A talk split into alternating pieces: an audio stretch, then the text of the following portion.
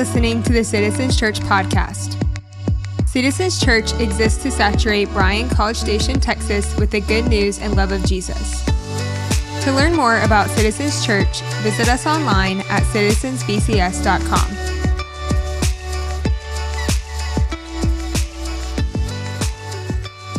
Uh, we're going to look at Psalm 63 today. So if you want, if you have a Bible with you, you can turn to Psalm 63. Uh, I, if I look on my phone at it, I get distracted. If you're able to do it, great. But we're going to have all the verses on the screen. So if you don't have a Bible, no worries at all. I, I don't know what your experience has been this summer, but for me, summer is like so chaotic. Like the summer months, they unwind all of my normal rhythms. And I end up, like, just a couple of examples. I think I slept at, my wife and I slept at our house for like five nights in the month of June. And, uh, you know, there's just so much that goes on this summer. School is out, students are out, trips are happening, mission trips, uh, family vacations, time spent away from our normal routines at work, internships, new relationships. There's just a lot going on. The same is true of church, like it's true of church here. Church feels different in the summer. There's a different group of people. There's a different rhythm to how we do things. Uh, we don't have our community gatherings in the midweek. We don't have our prayer and worship gatherings in the month. Like all of our normal rhythms kind of get thrown out. And as a result, that goes a lot further and a lot deeper into my life than I'd probably like to think. Like those rhythms being thrown out of whack end up affecting me at a very deep level. It goes deeper than just my workout schedule or my social calendar or my daily routine. It affects every part of my day and particularly, particularly the way that I seek the Lord. Or as the Psalms would say, how I seek the face of God. So today, I just wanted to share what I thought would be most applicable in my life right now. Sounds a little selfish, I recognize. But I just think that I, there may be more than just myself who feels a little bit thrown out of sorts in the middle of the summer and could just use some practical advice on what it looks like to seek the Lord. And so that's what I want to do today. I want to use Psalm 63 as a rubric. And I just want to go through and follow how David does this. And at the end of the day, that's why we gather as a church. Like, we don't gather, I love what Dirk said even in his prayer. Like, we're not here to put on some sort of a show. We're here to be a community of people who spend time with one another and who look to the Word of God to show us how to do life. That's what the early church did when they gathered. And that's why we talk so much about being a community, because we don't want to just be a place where one person is saying, this is how you do it. We're a place where a community of people look to the Word of God to inform how should we live our life. And that's what we're going to do today. So, before we go any further, we're going to dissect Psalm 63. We're almost going to go verse by verse, but I just want to ask we're talking about seeking the Lord. What does seek mean to you? Like, what is a synonym for seek? When you hear that word, what's another word? Feel free to just yell them out. Look, pursue, search. Those are great. And that's it. That's awesome. Look, pursue, search. I like it. Uh, I think the word seek is interesting. I, I, had never like really thought about it, but as I was just processing through, okay, we're in a Psalm series. Um, this is what I feel like the Lord's kind of prompting me in. I realized, man, if you spend much time in the Psalms, it talks about seeking a lot. Uh, in fact, I did a little research, and over 30 Psalms talk about simply the idea of seeking the Lord. Uh, beyond that, uh, the word bakwash is the Hebrew word for seek. Say bakwash. Bakwash. What a fun word. Uh, in the entirety of the, of the Bible, seek is used 244 times. So it's clearly uh, a very prominent piece of what is in this scripture. So I just want to read a few references of where we see the word seek. This is Psalm 24, 5 and 6. He will receive blessing from the Lord and vindication from God his Savior. Such is the generation of those who seek him who seek your face, O God of Jacob. Psalm 27. One thing I ask from the Lord, this only do I seek, that I may dwell in the house of the Lord all the days of my life, to gaze on the beauty of the Lord and to seek him in his temple. Psalm 34:10. The lions may grow weak and hungry, but those who seek the Lord lack no good thing. Psalm 105. Glory in his holy name. Let the hearts of those who seek the Lord rejoice. Look to the Lord in his strength. Seek his face always. Proverbs 28. Evil men do not understand justice, but those who seek the Lord understand all things. Luke 11, I say to you, ask and it will be given to you. Seek and you will find. Knock and it will be opened. Jeremiah 29, you will seek me and find me when you search for me with all your heart. In 1 Chronicles 16, let the heart of those who seek the Lord be glad. Seek the Lord in his strength. Seek his face continually. Before we talk about the why and the how of seek, why we should seek the Lord, how we should seek the Lord, I want to ask the question what does it mean to seek the face of God? Like, I feel like a lot of times in, in Christian settings, we're, we're in a worship moment, and I, I've probably like been the worst person about this, but we're in a, we're in a worship moment, we're in the environment, and we use language that in the moment feels so powerful. Seek the face of God. But then I get home and I'm opening my Bible and I'm distracted and I'm trying to go, okay, how do I do this thing? And I think, seek the face of God. And I'm like, I don't have any idea what that even entails. Like, what does that even mean? So I think for our study today, as we look at Psalm 63, the way I'd like to define it, uh, in Hebrew, uh, face can be synonymously translated as presence. So when we're talking about seeking the face of God or seeking God, we're talking about seeking God's presence. And when we see what we see from all these verses, we just read like 10 different references of where we see seek. What we see is that the scripture tells us when we should seek. And it says at all times, continually, in the good moments of life, the high moments of life, the mountaintops, in the bad moments of life, the valleys of life, in the morning and in the evening, in the desert and in the garden, with joy, with praise, with peace, with thanksgiving. So we're going to look at Psalm 63 to understand how do we seek God? And it's a good source. It's a good place to look because it was written by King David, who scripture tells us he was the man after God's own heart, the man who pursued God's heart.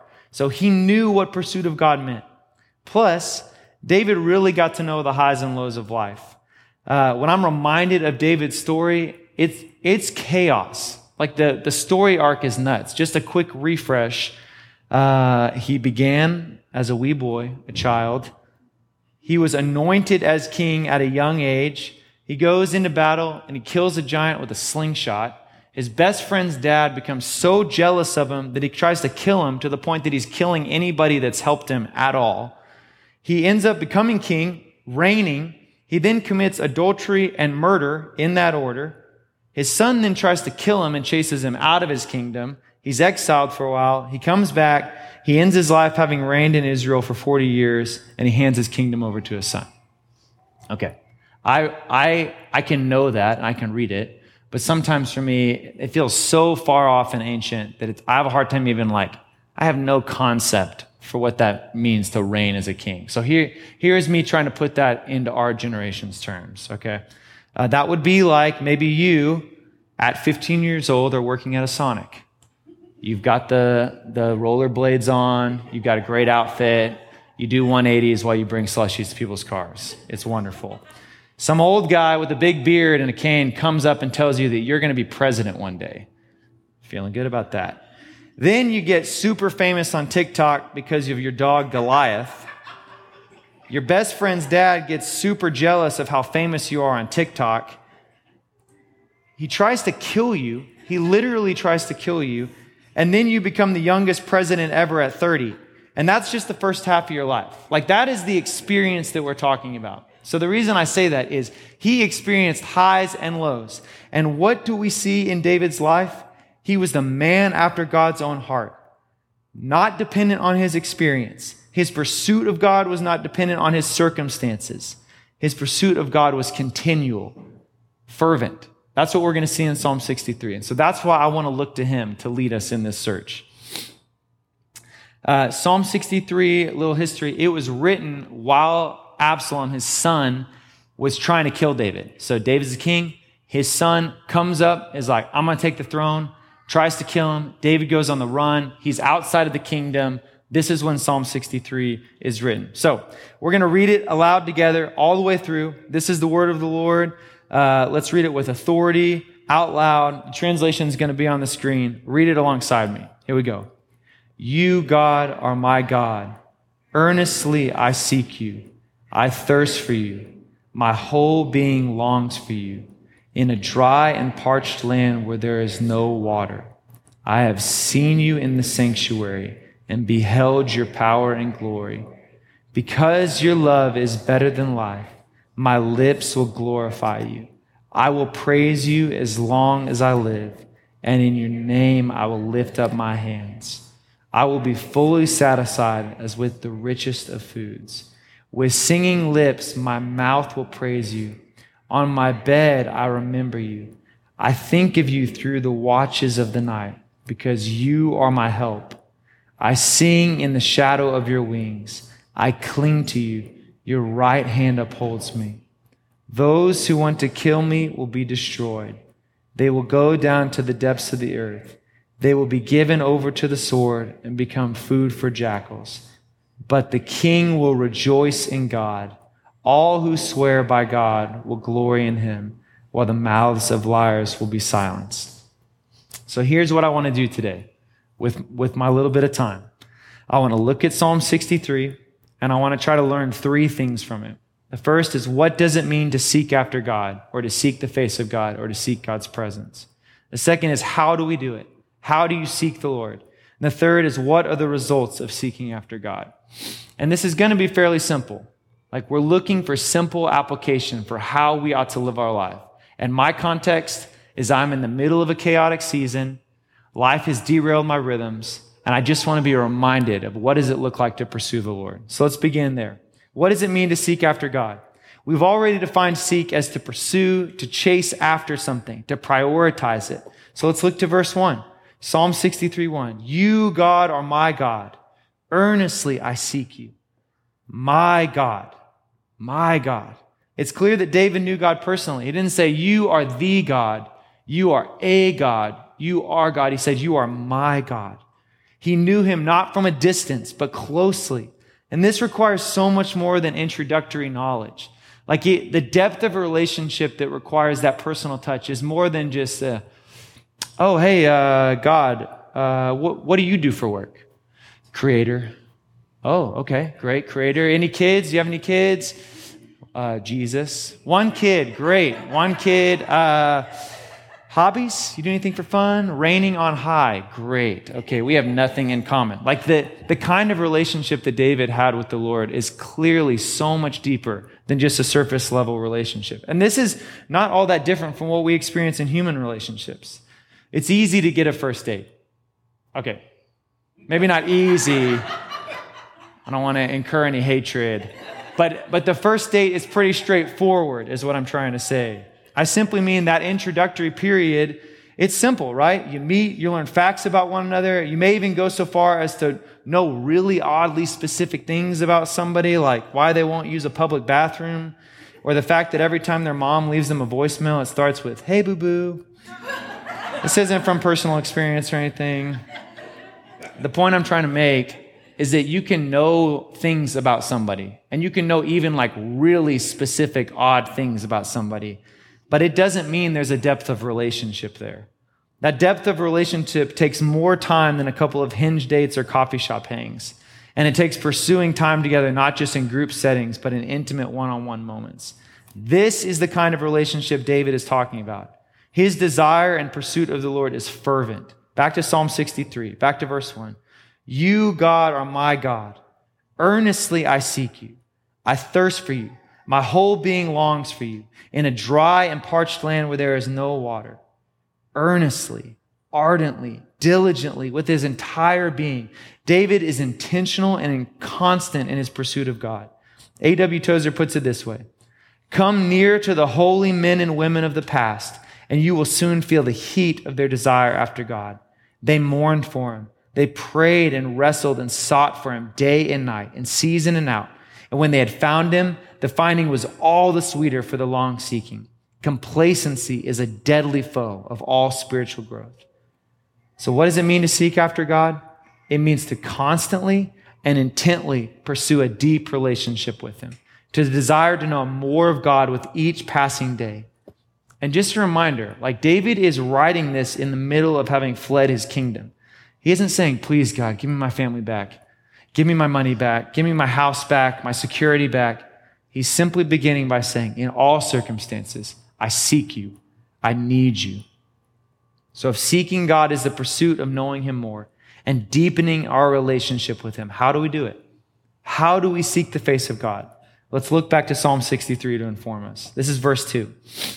I have seen you in the sanctuary and beheld your power and your glory because your love is better than life. My lips will glorify you. I'll praise you as long as I live, and in your name I will lift up my hands. I will be fully satisfied as with the richest foods. With singing lips, my mouth will praise you. What do we see in verse 2? David's perspective, his view of God was massive. Massive. What do I mean? I've seen you. I've beheld your power and your glory. He understood the majesty and the scope of God, how amazing the divine was. His experience of God's love was so great that he defines it as to know your love is better than life itself. What do we see here?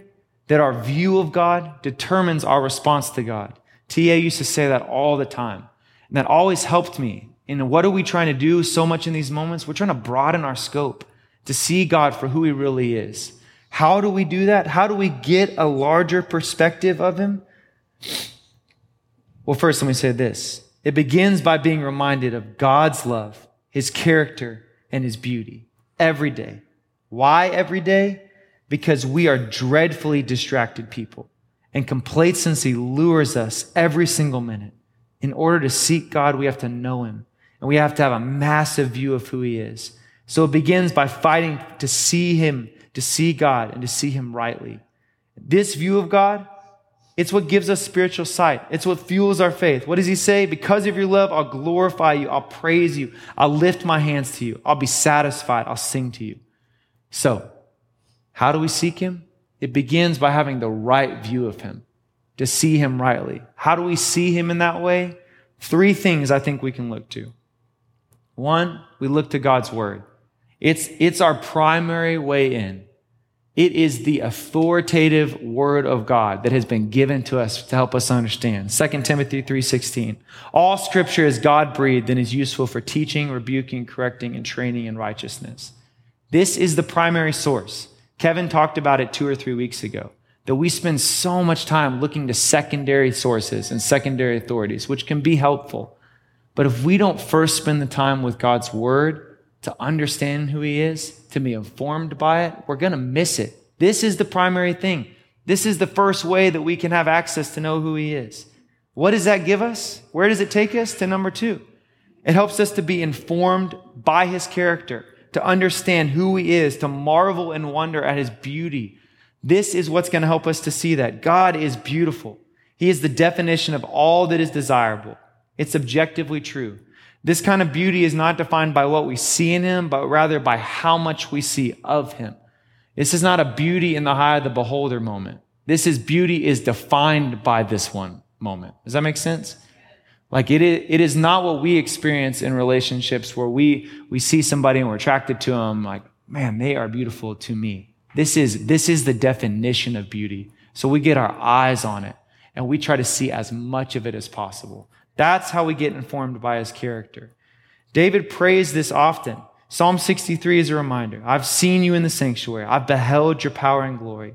He asks so much in the Psalms that God would show him his glory. This has to be our prayer too. Show me, God. Teach me, God. Inform my view of you. What is the third way? So the first way was we look to God's word. That's how we see him.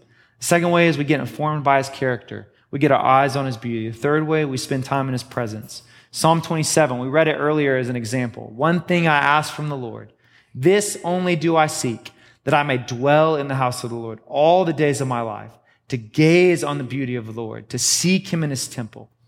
David wanted to dwell in the house of the Lord all the days of his life. He wanted to see as much of God as possible with as little distraction as possible and spend all his time with the Lord. We should desire the same thing. And I want to be careful about our understanding of the intensity with which God is asking us to pursue Him. Because it has to be more than just sheer time spent with somebody. Um, we've all spent a lot of time with somebody before, right? Yes. Uh, if you haven't, thank you. if we haven't, you're lying to me because we all lived through 2020, okay? We spent an enormous, I mean, just an unbelievable amount of time with maybe a spouse or a roommate or a friend or a family. Uh, you could read a lot of time as too much time in some cases. We spent a lot of time with people. And Rachel and I spent, just like many of you, so much time together in those couple of months, right? There was nowhere to go. There was nowhere to be. Everything was shut down. We were both working full time from home. And so we spent hours and hours and hours each day just sitting, you know, this far away from each other at a dining room table, both working, spending tons of time together. But there was a huge difference between the hours of time we spent sitting just far, this far from each other and the moments where one of us would say, Hey, Jack. Hey, Rachel. And we would look each other in the face and we would focus on one another and speak purposefully to each other. Two very different kinds of nearness. There's nearness by proximity, and then there's nearness by intensity. There's a reason we're talking to one another. There's an intent with which we're talking to one another. There's a focus on one another. This is, this is true with our relationship with God. We can get into rooms like this one with Him uh, to show up to church. We can attend community. We can listen to an informative podcast on predestination versus free will or pre-trib versus post-trib or whatever you're into. But the proximity is very different from actively turning our gaze to see Him. This is the kind of pursuit David is talking about. He's not talking about just getting in the right spaces. He's not talking about just getting near. I mean, God is near to all of us. He's promised that. He's talking about fixing our eyes on Him, focusing on Him intently, seeing Him for who He is by looking at His Word, by drawing close, by being informed by His character, by seeking to be in His presence. And as a result, we build that relationship by communication. Same is true in our lives. Where, where does he talk about this? In Psalm 63 8, he says, I cling to you. Your right hand upholds me. You can sense the nearness and the intensity with which David pursues the Lord. We're talking about spending time in God's presence, where the nearness is defined by the intent and the intensity of our time together. So, how do we seek? We continually and intentionally go after the Lord by getting a broader view of who God is. How do we do this? We look to God's word. We marvel at his character. We wonder at his beauty. We spend time in his presence. Practically speaking, how do we do that? Like we can hear all that and be like, okay, great. Those all sound like good things to do. How do we do that? Um, I think there's a lot that we could go into, but, but for this context, I think what's helpful is I think there are two kind of big areas uh, big like buckets of ways that we, we do this towards the Lord. One is with structure and one is with spontaneity. Our tendency is to lean one way or the other. I'm a devotional guy. I get in this one place. I have this one space. I do only Beth Moore devotionals. That would be weird. But uh, I use a number two pen uh, preferably a yellow highlighter. I order a cortado. If they bring me a flat white, I send it back. That's one way of doing it, right? Structure, structure, structure, structure. There's another way. You may hear that and be like, that's not me. This might be you. You want the moment. You want to feel something. You want God's Spirit to break out in a moment that just feels like nothing you felt before, and you seek after that moment. Uh, maybe it's in a specific context. Maybe there's some flag waving going on. Uh, maybe there's Bethel or Jesus culture playing. If it's Hillsong, I send it back, right? there's specific ways that we try to do this. And I think that based on our personality, we're drawn one way or the other. And, uh, and what I see in the life of David is that we need to be open handed to both. It takes structure. It takes continually seeking God, daily seeking Him, in the mundane seeking Him but it also takes being open for the presence and the Spirit of God to do something in a moment. And when you experience that, to lean into it. So practically, as we try to see Him, to have a view of Him that's big, till we look to God's Word, we marvel at His character, we spend time in His presence, we practice both being open to the spontaneity, the moments where God meets us in a place that we didn't expect, and the structure, being willing to have a discipline for how we pursue God. We need both in our lives in order to experience Him to the fullest and delight in Him. That's how we'll be able to continuously pursue Him. All right, we're coming to a close. Coming in. What are the results of seeking after God? So if we're able to do this, like what does this do? If to seek God is to pursue Him, and the pursuit of God leads to seeing Him, which produces faith. What are the results of this faith? So we've gone after Him. We've spent time with him. We've, we've gotten a broader view of him. We've continued to come before him, to draw near to him, to get our eyes on him, to look to his word to inform to understand his character. We've spent time in his presence. As a result, our faith has risen. Let's look to Psalm 63. This is 9 through 11 as we close. Those who want to kill me will be destroyed. They will go down to the depths of the earth. They will be given over to the sword and become food for jackals. But the king will rejoice in God. All who swear by God will glory in him, while the mouths of liars will be silenced. David is in the midst of a trial. You could say it's a valley, a desert. I think he was quite literally in the desert. His son is literally trying to kill him. He's exiled without his family, and yet, what is his response? But the king will rejoice in God. Rejoice in the midst of the uncertainty, of the valley, of the desert, of the loneliness. He can rejoice in God, not after he's been delivered, not during his deliverance, not after asking for help. He can rejoice simply in who God is because he knows him. How is that possible? Because David has pursued God. His sight has given him faith, and that faith is sustaining him in the middle of the storm. He has pursued God not for what he can get from God, but simply because of who he is his word, his character, and his presence. In the smooth seasons of life, what do we see David doing?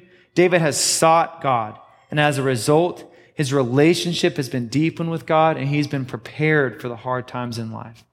I believe this is how you build a greater confidence in God. You pursue him. You get your eyes on his word. You meditate on his character. You spend time with his people in his church. You behold him and you worship him. This is how you endure the hard times in life. This is how you don't hit the eject button. This is how you deconstruct your faith and have the stamina to build it back up. Now, I want to be clear. I'm painting with a pretty broad brush here, and I'm really not trying to be overly simplistic. I am painfully aware of how deep the trauma of life can run and how specific and nuanced it can be in situations. And we all have a different experience with that, a vastly different experience. I have my own experience. I'd love to tell you about it another time. But there are times in life, and my experience has been in those deepest, darkest seasons, sometimes faith is all you have in those moments. And like Ryan pl- prayed, Lord, I believe, but help my unbelief. Like this is the posture we take. And when we have done the work of pursuing God, I've seen it happen in my life where it prepares us to have the faith to walk through that season. When you're pursuing God and you just can't seem to see Him or experience Him, faith is what's going to hold you fast. This is what David's life was marked by. I found it to be true in my own life. And the miraculous part of all this like the, the craziest piece of what we experience in knowing God is that we get to see that God is bequashing you. He's pursuing you. He's coming after you. He's seeking you. He's chasing you down. It's the story of the gospel. That's what we celebrate every week as we sing and respond to the life of Jesus. Romans 5 is such an amazing declaration of it. While we were still sinners, Christ died for us. Not after we had cleaned ourselves up, not after we had positioned ourselves just right, not after we had figured it all out, not after we had a plan for what was going to happen next. While we were still sinners, Christ died. He sought us. He is continually seeking us. That's how great God's love is for you. It's why David can say in Psalm 63, your love, to know your love is better than life itself. That's his experience with the love of the Father. And we have the opportunity to actually have a relationship with Jesus, the Son of God, who now embodies that love. That's what the cross is all about. God's great story of love and redemption for his people. Jesus took our penalty when he died on the cross. He conquered death when he rose from the grave. It's the greatest display of love the world has ever seen. It's the greatest example of seeking and pursuit. This God, my God, He loves you. That's what we see in Scripture. He is pursuing you. This Jesus, He desires a relationship with you. All we have to do is put our faith in Him, to trust in Him, not to have it all figured out, not to have every answer to every theological debate, but to earnestly seek Him, to pursue Him, to ask that He would meet us in those moments, to ask Him to give us faith. That's all we have to do. And then we begin to practice. We practice in the spontaneous, we practice in our schedule, we practice by looking to His Word, we practice by seeking His presence, we inform ourselves of His character, we inform ourselves of His beauty, and then we do it continually. We do it fervently. We do it diligently. I want us to consider what our pursuit of God looks like and how we could take a step towards David. Take a step towards how we see David pursuing God in Psalm 63. This is what I've been challenging myself with. As I've been in this chaotic summer, my rhythms are thrown off. Confession, I'm more of the schedule guy. I lean that way. I'm challenging myself to be more open handed with how I interact with the Lord, how I see Him. And I want to be somebody who, no matter what life is throwing at me, that I'm seeking the Lord no matter what my experience is in this season, that I'm seeking the Lord. How can we do this like Psalm 63 leads us? By seeking God intentionally and continually, by looking to His Word, by wondering at His character, by spending time in His presence. As a result, what do we see? We can worship, we rejoice despite our circumstances, and we build confidence in God to weather the storm. That's what's available to us the God who has been seeking us from the very beginning. He's calling. He just wants us to, to, turn and have a relationship with Him, to put in the work to see His face, to know more of who He is. He's promised He'll meet us in those moments. So as I close, I just want to give you two minutes maybe. We're just going to sit, pads are playing, just to take a moment and just to ask the Lord, is there, is there anything in my life is there anything in the way that I'm pursuing you? That you're speaking to me that I, I need to adjust? Is there something that I need to take a step towards? Do I simply need to tell God that I desire to seek Him? Help me, Lord. Process anything that God's pu- pulling at you right now. And maybe for you, for the first time, like you you see the beauty of the gospel. God's love is chasing after you. He cares deeply for you. He wants a relationship with you. And all he's asking you to do is to surrender to him. To just simply say, Lord, I don't have it figured out, but I believe that you are who you say you are. You're the Son of God. You have been seeking me my whole life. You sought me to the depths of the cross. You died for me. You were buried and you rose again. You've ascended. And I trust you with my life. That's a beautiful way to respond. Take just a moment. Ask the Lord. Process with the Lord. How can I seek you? How can I know you? How can I be diligent and intentional, continual in the way that I go after you? And then we're going to respond in worship, which is the right way to respond. Psalm 63 I'll lift up my hands, I'll be fully satisfied. My lips will glorify you. Will glorify you. You are my help. I will praise you. That will be our response today. Take a moment, respond to the Lord, and then we'll sing together. Thanks for joining us today for the message. We hope it was encouraging to you. To learn more about Citizens Church, including gathering times and locations, or to give financial support, please visit citizensbcs.com. And again, thanks for listening to the Citizens Church podcast.